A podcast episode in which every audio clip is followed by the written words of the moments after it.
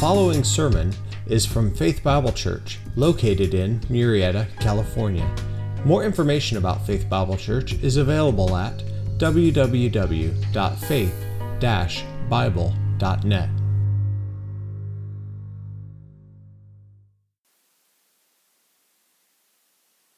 Well, the happy couple were holding hands when they entered KFC, Kentucky Fried Chicken, to get their chicken picnic box for lunchtime.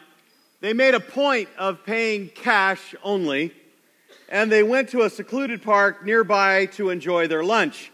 But when they opened that particular food box from KFC, they realized that instead of potatoes, gravy, roll, and a couple of chicken chunks, they found a box containing an organized stack of cash. That's right.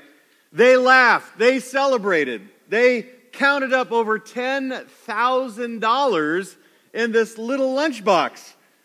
And then they looked at each other and all of a sudden got real serious. And they both sobered up. They put every last dollar back inside the box and they returned to the fast food restaurant. When they walked in the door, the manager, of course, was elated. Without a credit card, he couldn't chase them down, so basically it was gone. And for years, this particular restaurant had taken all of the yesterday's proceeds, put it in one of the lunch boxes, but this is the first time they actually gave it away to somebody and sold it. And so, interesting enough, he couldn't believe that they brought the money back. He kept saying, No one does that. No one does that. This, this is great. Thank you for bringing it back. He insisted that he give them a reward, which they refused. Then he said, Well, at least let me call the editor and the photographer in the paper, come down, take your picture. And they just dogmatically said, No way. And finally, the manager was a little confused, saying, Well, why not? And the man leaned over to the manager and whispered in his ear, The woman that I am with is not my wife.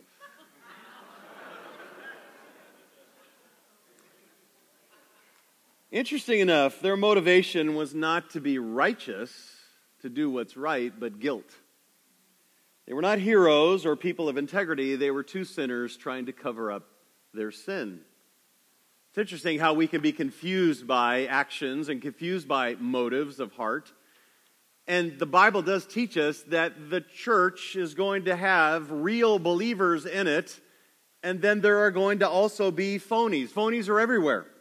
The Bible talks about in Matthew 13 that the real Christians, the wheat, will be surrounded by those who are the tares, the phony Christian, and that's going to go on so much so that you can't even tell them apart. The real and the phony look the same, and the only way that they'll ever make a determination is actually when they face Jesus Christ at the final judgment, called the harvest in the parable, and that's when he will divide the wheat from the tare. Since the birth of the church, the Bible's clearly taught us for 2,000 years that there have always been tares among the wheat. Uh, the Bible describes them in the parables of Matthew 13 as the shallow and thorny and rocky soils that produce no spiritual fruit. It's really those who draw near to God with their externals and their verbals, but their hearts are far away from Him. It's those who hear the Word of God, but don't what? Do the Word of God. They have a faith that doesn't work. And that's exactly what James has been talking about. And in fact, what's so frightening is the most phony and most of the phony aren't even aware that there are fake. They think they're the real deal. Matthew 7 scares me. There are some who stand before Christ and they will say, Jesus, didn't we do all this in your name? And Jesus will say to them, Depart from me, I never knew you. They thought they were the real thing. Understand, the Word of God teaches that there is one true way to God, and there are many false beliefs that the enemy has created that basically make you think that you're right with God when you're not. Students may think, well, my family is saved, so therefore I've got to be saved. Or they'll think, well, you know, I, I don't drink, I don't smoke, I don't chew, I don't go with girls that do. I've got to be good. I've been living pretty good, so I must be a believer. Adults will think, I, I attend, I live moral, I'm a Republican, I hate abortion, I love America, I believe Jesus is the Son of God, I must be born again. But Jesus says this word. He will say, To many I never knew you. So, how do you know you have genuine faith? A faith that saves. Well, you need to read the book of James. You need the book of James. We've been studying the book of James now for 25 Sundays. This is the 26th. And we've been walking through this book, but interesting enough, sometimes when you're expositing through the Bible, you can lose the forest in the midst of the trees, right? You can miss the big picture. So today, as we wrap up this epistle, I wanted to make sure that you got the big picture. What was the main message? What is James trying to communicate to us? Well, what he's trying to say to us is that you need this book. The very first New Testament book ever written answers the question how do you know you have saving faith? How do you know that you're genuinely born again? He gives you these tests. Now, the half brother of our Lord Jesus Christ, James, he writes this book mainly to churches that are filled with people who have left Judaism. But when you leave a religion, you're often confused. You often bring baggage with you. You bring that into the church, and that's what happened. Some of them are thinking certain things about salvation that are not true. And so James is writing them to clarify, to make sure they know what it means to truly be born again. And to help people avoid being deceived, James is as pointed as Proverbs. In fact, Many, many commentators call James the Proverbs of the New Testament. It's very direct. And his letter is made up of a series of tests that we've been studying, paragraph by paragraph, walking through this epistle to expose the fake and to clarify the genuine. He wants to make sure that it's clear that if you have a sham faith or you have a saving faith. And so we're wrapping up our study with this overview of these tests and looking at the big picture and summarizing the main purpose of why he wrote. When faith is genuine, you need to understand this, probably write it down, that it is found in a heart that has been transformed to believe. Faith comes from a heart that has already been transformed to believe. God has to cause you, the Bible says, to be born again. You say, where do you get that from? Well, all throughout the New Testament, John 3, 1 Peter, etc. But you also need to understand that James himself said that you need to be born again. And he said that in chapter 1, verse 18. Take a look at it. It says, In the exercise of his will, this is his choice, his determination. It says, He brought us forth, meaning he changed you, he transformed you, he caused you to be born again by the word of truth. The very essence of salvation is right there in this passage. I, I, often wish that Martin Luther had gotten this verse down because had he, he wouldn't have called James a strawy epistle. It basically is talking about that in order for you to pass the test of James, you've got to be born again. You've got to be transformed, or you can't do it. And to demonstrate what a real Christian looks like, he gives you the test that would then demonstrate and prove to you. Um, I don't know. I used to, you know, hang out with some pretty wild people, fun people, Christian people but when I was in my later teens, I went to a party once, and the candy was actually chocolate covered soap. Soap, yeah, yeah. You ever pop one of those babies in your mouth? You never forget it, right? Bubbles and all kinds of gross things go on. But they looked on the outside like See's candies, nuts, and chews. It looked on the outside and smelled on the outside like this is the best candy ever. Somebody spent a lot of time working on it to make this look really, really appetizing, smell really, really good. But when you popped it in and you made a chew, man, you knew that you had something really, really bad, okay? Interesting enough, sometimes Christians or church attenders are like that. They look like it, they act like it, they smell like it, but when you look at their heart, which you can't do, but God can, it's not the real thing.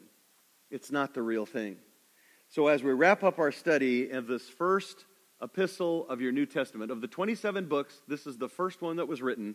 As we wrap that up, we want to kind of screen most of the book and expose you to most of the tests so you can determine this morning and get the big picture if you're real or if you're phony. Listen, sometimes the, the negating part of exegesis is we get lost in those specific passages and we don't see the big picture. When they got this epistle, they read the whole thing. They got the message that basically leading to a conclusion that wraps up the summary of this particular book. And basically, he's asking this question write it down. Is your faith one that works? Is your faith one that works? Is it demonstrated that you're born again so that out of that heart comes a different kind of lifestyle?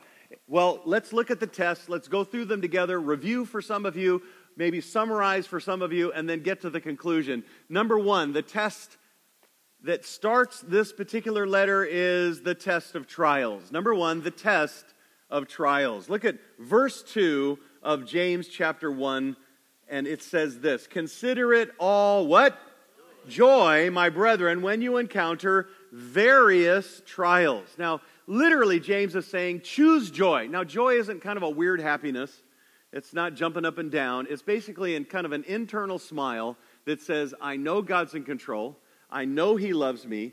I know I can trust Him. I know that He's all wise and never makes a mistake. He never says oops. He never does that. So if He's allowed this trial in my life because He's sovereign, then I know I can trust Him for that trial. And He says in this text, these trials are specifically designed for you. I know you've said this. Why doesn't He get that trial? Why doesn't somebody else have that trial? Because they don't need that trial. You need that trial, and that's why it was given to you. They're designer trials.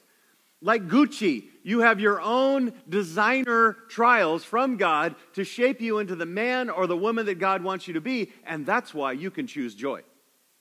You can choose joy because you're going, I have confidence that He's in control. Listen, the older you get as a believer, the more that little trials don't affect you, and God has to bring out different ones to kind of, you know, keep you growing and keep knifing you into the man or woman that He wants you to be, right?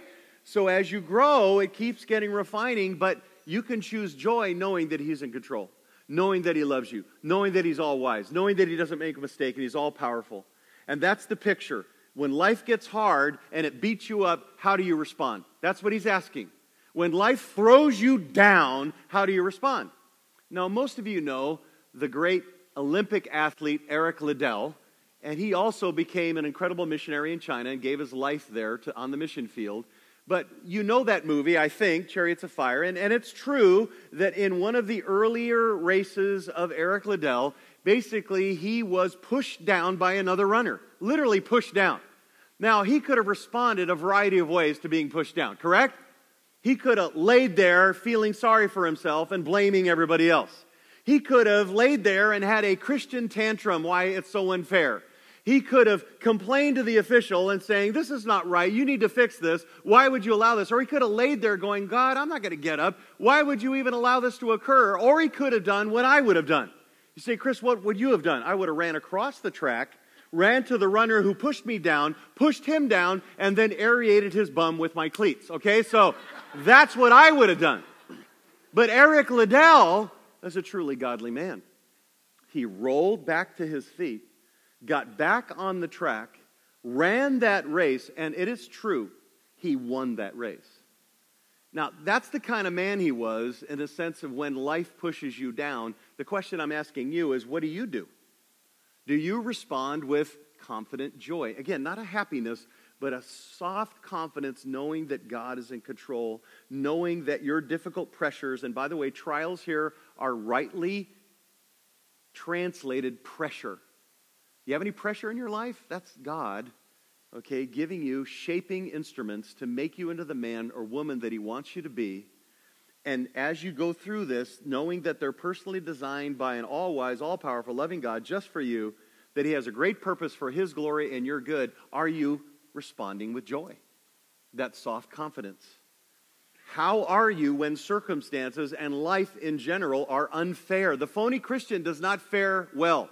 They show themselves, even the parables of Matthew 13, they walk away when it gets hard, when it gets heated, when it gets difficult. But the true Christian will desire to trust God. Will you respond with joy every single trial? Yes or no? No. You're not going to do it perfectly, but you're going to do it progressively. Progressively. Directionally, but never perfectly. But do you pass the test of genuine faith? That's test number one. Test number two in your outline the test of responsibility. Responsibility. Look at chapter 1, verses 13 and 14. I'm trying to give the summary verses of each main paragraph.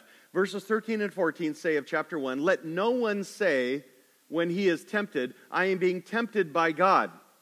For God cannot be tempted by evil, and he himself does not tempt anyone, but each one is tempted when he is, watch this, carried away and enticed by his, what kind of lust? His own. He's saying, It's my lust. I'm taking responsibility for it. When life gets tough, circumstances don't go your way. When you fail, who do you blame? James says, don't blame God. Don't blame God when you fail. Don't blame God when you fall. Don't do it. Who do you blame for your sins, your faults, your mistakes? The phony Christian will not accept responsibility for their own actions. They, they love blaming others. Verse 13, they are blaming God, but with us it could be anyone. We learn this, don't we, when we're growing up from our brothers and sisters, to blame our brothers and sisters. Anybody with me on this? That's where it started. And then we later on grow up and we say we're going to blame our parents. And then we blame our spouses. And then finally we move on to anyone and everyone, not just our own hearts. We don't look at our own hearts, we blame everyone else. That's the temper of our day, the victimization of our culture, and it's everyone else's fault, not mine. And the exact opposite is what the Bible teaches. The exact opposite. This is not new. You know this. In the Garden of Eden, correct? When Adam and Eve sinned, the first thing that Adam did was to blame God and blame Eve, right? He said, The woman you gave me, God. Then Eve, if you look at the text, and I want you to read it, she blames the serpent. And the serpent, you know what he said? I don't know what he said. I have no idea. Okay, but Eve, they're all blaming. The first man and the first woman, the first thing they did was blame. A genuine Christian actually lives under the truth that you are the worst sinner that you know, the worst one. You know that, listen, you know that. If it's not your actions, it's your thinking. And if it's not your thinking, it's your attitude. But we all have experienced, if you're a genuine Christian, oh, wretched man that I am, oh, wretched woman that I am. We all have experienced the fact that I got to be the chief sinner. Paul, you got to have it wrong. I'm the chief sinner. This is unbelievable. I want to be freed from this body of death. And that's why a true Christian accepts the responsibility for sin. When you first got saved, you confessed your sin before a holy God. You said, I'm responsible. My sin is what crucified Christ, not, not, not no, nobody else's. I did this wrong. I should be condemned forever. I should be going to hell, but I'm confessing and recognizing that I have sinned against a holy God. And when you do that, when God causes you to be born again, you will continue to confess. It's just part of who you are. Up until the point you enter into eternity, you're confessing sin. That's who you are. And again, Adam and Eve, the moment they sinned, they did blaming, but they also hid. Right? First two things they did they hid, they blamed. And ever since then, we love to hide from our responsibility. We love to hide and blame others. Today, it's an art. How do we do it? Yo, my day was rough. That excuses my bad mood. The traffic was bad. That excuses our anger. The kids make me crazy. That excuses our binging. My parents said no. That excuses my rebellion. It's my history. It's my race. It's my upbringing. It's my income. It's my parents. It's my kids. It's my spouse. It's my schooling. It's my IQ. I'm just too dumb. Uh, uh, we just excuse sin all the time. So, do you pass the test of saying, no, it's me? Now, again, there are people who do sin against us. They need to be confronted. That's true. But primarily, are you accepting responsibility for your sin? Do you pass the test? That would be the heart of a genuine born again believer. And that's why James puts it there. Number three, the test of impartial love. The test of impartial love. Chapter 2, verse 13. After teaching about impartiality for 13 verses, he talks about the wealthy and not treating them special, not judging people on the, on the outside, the externals. What does he say in verse 13? He says, For judgment will be merciless to the one who has shown no mercy. Mercy triumphs over judgment. What's he saying here? If you show no mercy to others, God will show no mercy to you. But what does mercy have to do with partiality? I'm so glad you asked. Listen, here it is. When you were saved, did you deserve to be saved? Yes or no? No. You were extended mercy. Grace, love, true, but mercy. God didn't give you what you deserve. That's mercy.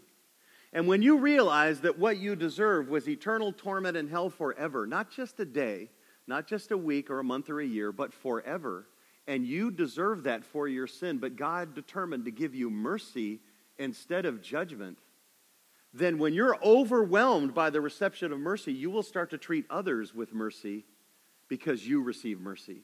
You'll not look at others going, oh, that horrible person, or that you know, person who's treating you unfair, or that one's so unjust. You'll go, wait a minute, how many times should I be wiped out by God?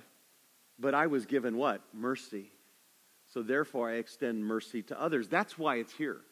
That's why he says it. And it's an indication of who you are, because without Christ, we tend to look at externals. But when we're in Christ, we go, but they should receive mercy like I receive mercy, and we begin to look at their heart. A serious illustration of this, and I shared this with you before, but remember the, the son who called his folks from Vietnam and he was wondering if he could bring a friend home, a friend who was severely wounded. He only had one leg, one arm, and one eye. And the parents were hesitant. They didn't want to be burdened with somebody who was so, you know, totally messed up uh, physically. And so they said, Sure, son, he can come for a while. But they made it clear. Later, they got news that their boy had died. And when the body came home, they discovered that it was their son who had one leg, one arm, and one eye. He had called his parents to test their love. Were they impartial? And finding it lacking, he never recovered. How you treat others is an indication of your relationship to the Lord? Have you received mercy? So much mercy that you cannot help but then to show mercy to others. Doesn't mean we overlook, you know, damaging things. We're just saying how you accept others shows whether you really know and love God. And God says if you don't love others, then you don't love him. He's very clear about that in 1 John. Biblical love is giving, it's sacrificial, it's sharing, it's action, it's accepting, it's trusting. And I know many of you have been burned badly in the past by people, sometimes even by church people, sometimes even by church leaders. But understand true love, biblical love, believes all things, trusts, sacrifices regardless. Stop looking at the outside. And he says to the readers here stop looking at their wealth or their lack of wealth don't treat people partially. Learn to forgive when they treat you badly and unjustly. Learn to respond in mercy. You say, Chris, I can't do it. You're right, you can't. Christ has to do it through you. He has to do it through you by being filled with the Spirit, trusting in His Word. Do you pass the test? Do you pass the test? Number four, the test of good deeds. Read James chapter 2, verses 15 through 17 the test of good deeds. If a brother, he says in verse 15, or a sister is without clothing and in need of daily food, and one of you says to him, Go in peace, be warm, be filled, and yet you do not give them what is necessary for their body, what use is that? Even so, faith, if it has no works, is dead, being by itself. He's saying if your belief in Christ does not show itself in good deeds, that's the wrong belief. You see, to know for certain you have true saving faith, to know for sure that you're a genuine Christian, all you have to do is look at what's coming out of your life. Because if you have a new born again heart, you're going to want to do righteous deeds. You're going to want to do produce fruit in ministry. You're going to want to give. You're going to want to manifest godly behavior. You're going to want to have a heart that burns for God. You're going to want it. Faith without action is dead. Faith without service is useless. Faith without works is not saving faith, according to James. Practically, don't ask God to guide your footsteps if you're unwilling to move your feet. In other words, what you're saying is this has got to be manifested. And John 15, verse 8 says that a Christian is known by their fruit. In fact, it'll be much fruit.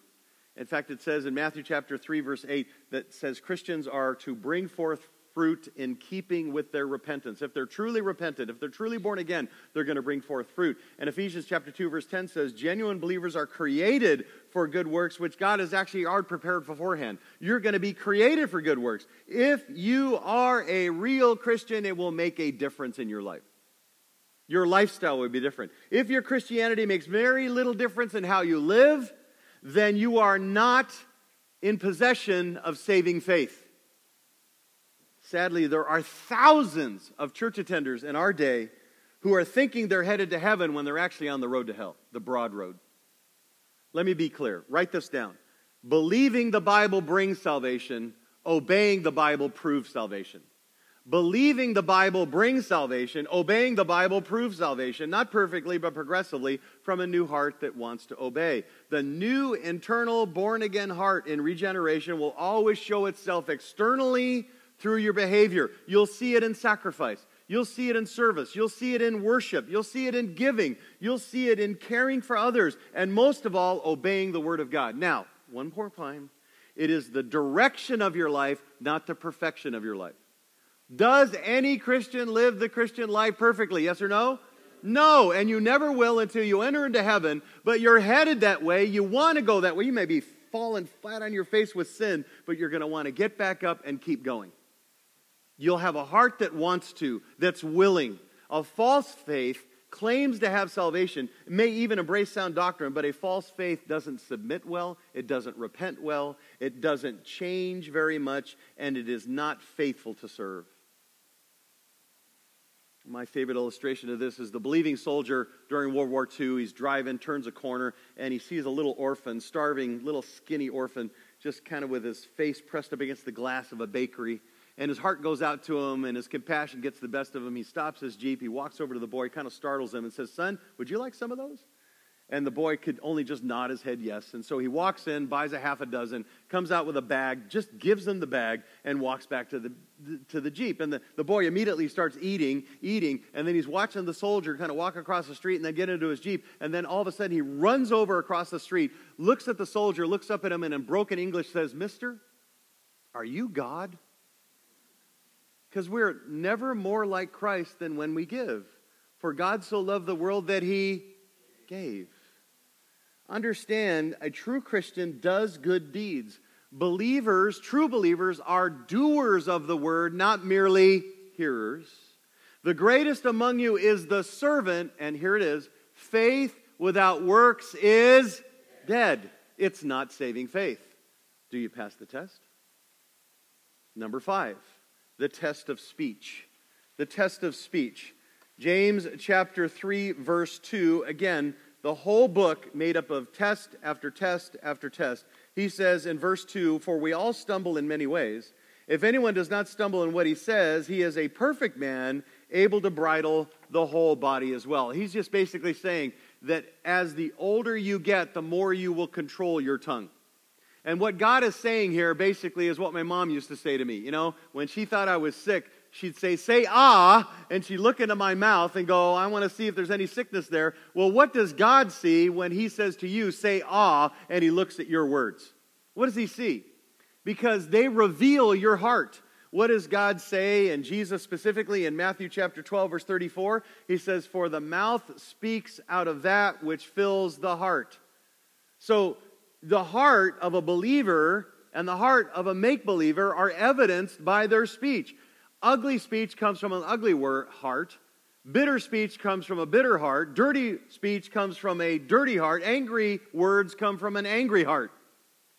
What you say when you're mad, what you talk about with your friends, what you text to others in secret exposes the real condition of your heart. It's just a window. Your speech. James says your speech tells you who you really are and a church attending non believer can't or will not control their tongue. They'll continue to complain, they'll continue to criticize, they'll continue to gossip, but a born again believer is going to take steps to guard their mouth. Guard their mouth. In fact, in Psalm 39, verse 1, it says, I will guard my ways. In what ways? That I might not sin with my tongue. I will guard my mouth as with a muzzle. Say, is this serious? Yes, it is. One of the great lies that you told when you were younger was sticks and stones may break my bones, but names will never what? That's a lie right out of the pit of hell. I've said that multiple times to you. Bones will heal stronger than they've been before, but words can leave open wounds that you carry your entire life. Death and life, the Proverbs tell us, is in the power of the tongue. It's pretty serious stuff. What do your words tell you about the condition of your heart? Do you have a real faith or a phony faith? And that's why James puts it here. Do you pass the test? Number six is the test of separation. This is not very popular in our day, but it's definitely a biblical truth. And he says in chapter 4, verse 4, chapter 4, verse 4, whoever wishes to be a friend of the world makes himself the what of God? The enemy of God. Are you one who doesn't sin in a big way externally, but in your heart you want to? In your heart, are you envious of the sin of your unsaved friends in the world? What do I mean by that? Well, you don't commit sexual sin, but do you lust? You don't kill, but do you hate? You don't gamble, but do you cheat? You don't go to nude bars, but do you watch it on your phone, your computer, or your flat screen? The big question is, is is your life geared toward as close as you can living next to the world without sinning, or is your goal to remain as close to Christ and as far away from sinning as possible? That's really the goal. Now, some of you men know what I'm talking about because you've dealt with electricity. Anybody have to deal with electricity? Now, we're not talking about 220 because I've, I've been down that road and you don't want to grab on hold at 220, right? I, have been a hold one time of 120 and actually couldn't let go of a drill and was being electrocuted when I was about 11 years old. Never forgot it. Uh, have a real respect for electricity, especially when they're going, you know, like that. I usually don't play with the wires at that point. You know what I'm saying? Is anybody with me on that? Okay, now some of you are like real gutsy and you're, you know, men's men and you're construction guys and you can do all that kind of stuff. I look at that and going, I'm going to die. Right? Anybody? So, interesting enough, I think that's a wonderful illustration for how we should respond to the sins that we battle with. When you know it's a then you ought to stay far away. Correct? That's the caution that he's telling you here. Do you live as close to the world as possible how are you justifying evil things in your life right now that you watch or cling to and you say, oh, Jesus will forgive me, or, or it's okay, or I'm under grace, it's no problem to compromise here? James says all genuine Christians will want to be separate from the world in their heart. Out of love for Christ and a hatred for the sin that Christ died for, we stay away from it. We live in the world, but we don't want to be what? Of the world. The best way to illustrate it is the boat. All right? The boat's in the water. We want to be the boat on the water, but we don't want the water of the world in the boat. And that's the issue. Do you pass the test? Whoever wishes to be the friend of the world makes himself the enemy of God. Test number seven the test of dependence. Dependence. Read James chapter 4, verses 13, 14, and 15. He says, Come now. You who say, today or tomorrow we shall go to such and such a city and spend a year there and engage in business and make a profit. Yet you do not know what your life will be like tomorrow. None of us do. You're just a vapor that appears for a little while and then vanishes away. Instead, you ought to say, if the Lord, what? Wills, we shall live and also do this or that. Who's in control of your life? God is. And do you live your life believing that God is in control and live under that if the Lord wills? Listen, every time you complain, you're basically saying, I don't believe that God is sovereign. Because the moment you complain, you're saying, I don't believe in your sovereign control. That He controls all the circumstances of your life, and you're saying, I don't believe it. Do you allow anything to control you? Addictions in your life, idols in your life, anything you own that you can't give away, you don't own it, it owns you. It's controlling you. Anything that controls you, you don't control it, it enslaves you. Do you genuinely live life believing only the Lord wills? I'm living under his sovereign hand. Are you truly dependent upon the Lord, trusting only in him for everything, every person, every event, every circumstance, and every relationship? You know, what are the idols that you depend on more than Christ? I did a little survey of our congregation, and this is what they came up with. Moms would say children, dads would say career, your reputation, your ministry, your position, your addiction to chocolate. Listen, repent of your chocolate, bring it up here on the platform, and I will eat all of it. Okay? So, understand, it may not be chocolate, maybe it's not that, maybe it's um, mac and cheese. You know, as a kid, you never gave it up. That's what I heard on the patio. I have to have my mac and cheese. It's kind of like intravenous. Um, I, I, I, hesitate saying this, and, and basically, you'll probably write me off. I'll have no credibility in your heart. But maybe some of you have an addiction to coffee, ice cream, pizza, popcorn, fresca. affection, music, friends, sports, movies, Disneyland, the zoo, clothing, jewelry, your pet. Yeah, we got that reaction the second hour too. Oh, don't say fluffy. Cars, computers, video games. No elbows, ladies. Phones, apps, books, travel, more. Listen, when something controls you in an ongoing way and you know it's controlling you and you don't do anything about it, is evidence that you're not a Christian. Because you're going to say, I am not going to allow anything to control me. That's 1 Corinthians 6. Nothing. I'm not going to do it. We're to live dependent upon the Lord, walk according to his word. Are you ready? The dependency comes according to the Spirit of God. The only person who's supposed to be controlling you is God himself by his Spirit through his word. That's it. Listen to this rewritten psalm written by a 23 year old gal who died from her addiction. Doesn't have to be drugs, hers was drugs, but she's writing about anything that could control you. She wrote it this way, it's pretty moving. King Heroin is my shepherd. I shall always want. He makes me to lie down in the gutters. He leadeth me beside troubled waters. He destroyeth my soul. He leadeth me in the paths of wickedness. Yes, I shall walk through the valley of poverty and will fear no evil, for thou, heroin, art with me. Thy needle and thy capsule comfort me. Thou strippest the table of groceries in my, the presence of my family. Thou robbest my head of reason. My cup of sorrow runneth over. Surely heroin addiction shall stalk me all the days of my life, and I will dwell in the house of the damned forever. Found in the car with this dead woman was this written message Jail didn't cure me, nor did hospitalization help me for long.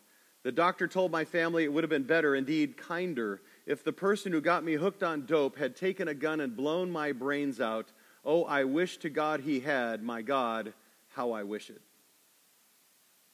We gather together on Sundays and we fellowship when we love each other, but there are people in our midst who are suffering under a massive addiction. And if that's you, today's the day. Tell someone. Tell someone that loves you. Let them know and start praying. No one's going to be shocked. We know how evil sin is. We know how sneaky it is. We know how it can enslave you. And if that's you, deal with it. Live life, if the Lord wills, dependent on Him, trusting in Him, relying on His Word, relying on His Spirit. Understand there are many more tests in James. There's the test of obedience. You know, you're not just a hearer, but a doer of the word. Uh, it's not that Christ is your first priority, but Christ is first in every priority.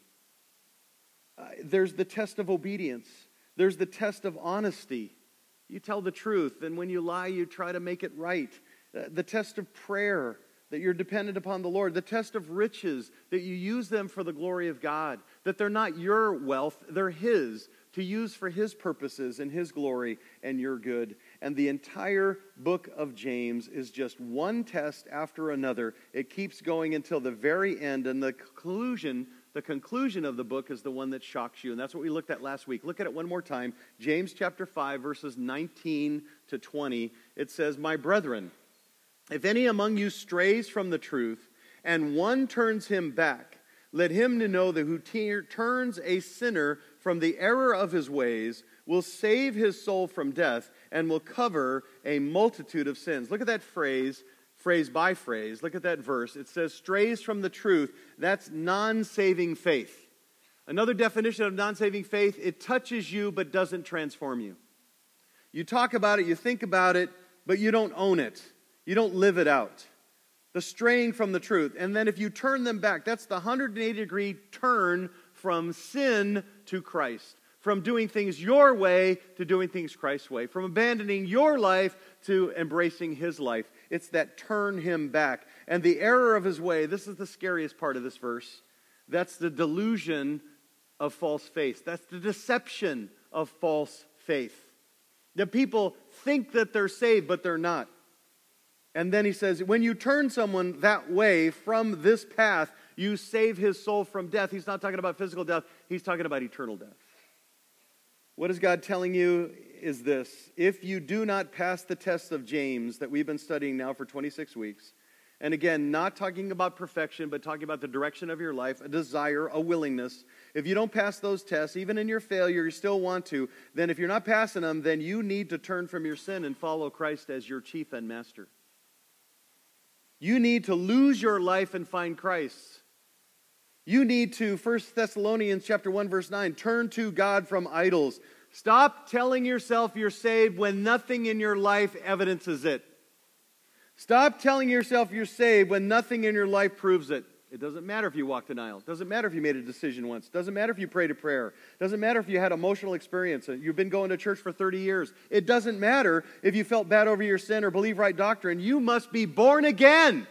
You must be converted. And when that happens, a true Christian will be known by their works. They'll be known by it. Fruit, good deeds, change life, transformation. It'll show in the way you treat others. That's what he's been talking about. The way you speak, the way you give, the way you serve. All of it will be fruit. If you have a new nature, it will show in new behavior. If you have an old nature, it will show in your old behavior. It shows in your lifestyle. If you are a Christian, it will make a difference. If you're not saved, then it will also show in the way that you live. You are not saved by being good.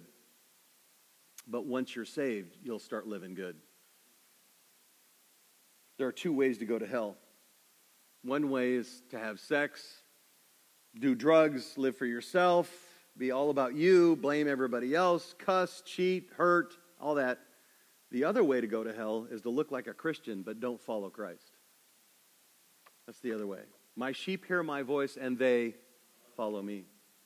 If you don't pass the test of James, the whole point of this whole letter, they read it all at once, then only two things can be true. One, you're disobedient and you're awaiting God's discipline of spanking. He's going to correct your path because he spanks all his children. He promises to, and he says, If I don't spank you, you're not my son. So you're disobedient, awaiting discipline, or you're deceived, awaiting damnation. That's it. There's only two choices. You're disobedient, awaiting discipline, or you're deceived, awaiting damnation. I know the parents of one special child, I know of them. They prayed for this child. They wanted to have this child, and finally they did have a child, and they were very overprotective parents. So it took a year before they finally left the child with a sitter and they went out for a little date night at a local diner just down the street from their house. And sadly, as they were sitting there smiling and enjoying their time, a fire truck went by and they got all concerned and they looked at each other and kind of laughed at each other because they were, you know, those overprotective parents. But then another fire truck went by and their smiles left. And then another fire truck went by and they couldn't stand it any longer. They ran back to their car and they arrived home and all their fears were realized. Their house was ablaze in fire. There on the lawn was the sitter the first thing she said was, I couldn't get to her. So the dad broke through the fire line with absolute smoke, not being able to see anything, worked his way upstairs, got into her room, fished around in the crib, and scooped up his daughter and made his way out of the house when the house collapsed. And then his heart stopped because he looked down and didn't have his little baby girl, but her life size baby doll. That's my fear for you. That you would scoop up a false faith, thinking that this is going to rescue you, and realizing only when you face Christ that it was a fake faith. James has been laboring to communicate to you that your faith will evidence itself in the way you live, and the way you speak, and the way you give, and the way you serve. Let's make sure that your faith works. Amen? Let's pray. Heavenly Father, we pray that you would take your word and you would change our lives, that you would crack through the hard heartedness of some who've deceived themselves over years and years of churchianity and not actually embracing Christ, not actually knowing Him and that actually being born again. And Father, help James's tests, the Word of God, to penetrate their heart, to help them to see that they desperately need to cry out to you to change their heart so they can then respond in saving faith. That requires your work, that you have to do it. Let them cry for that, ask for that, to make sure that it's genuine. And for the rest of us, may we have the courage to talk to our friends and family and to ask that hardest of all question that is so unpopular today, which would be Does your faith work? Are you a doer of the word? Are you wanting to follow Christ? Are you willing to do whatever He asks you to do? Are you worshiping with your whole heart and whole life? Make us courageous enough to ask those hard questions. And we'll thank you and we'll praise you for what you'll do. We pray, Father, that we would hear the message of this great epistle and that we would please you with our response. In Jesus' name, amen.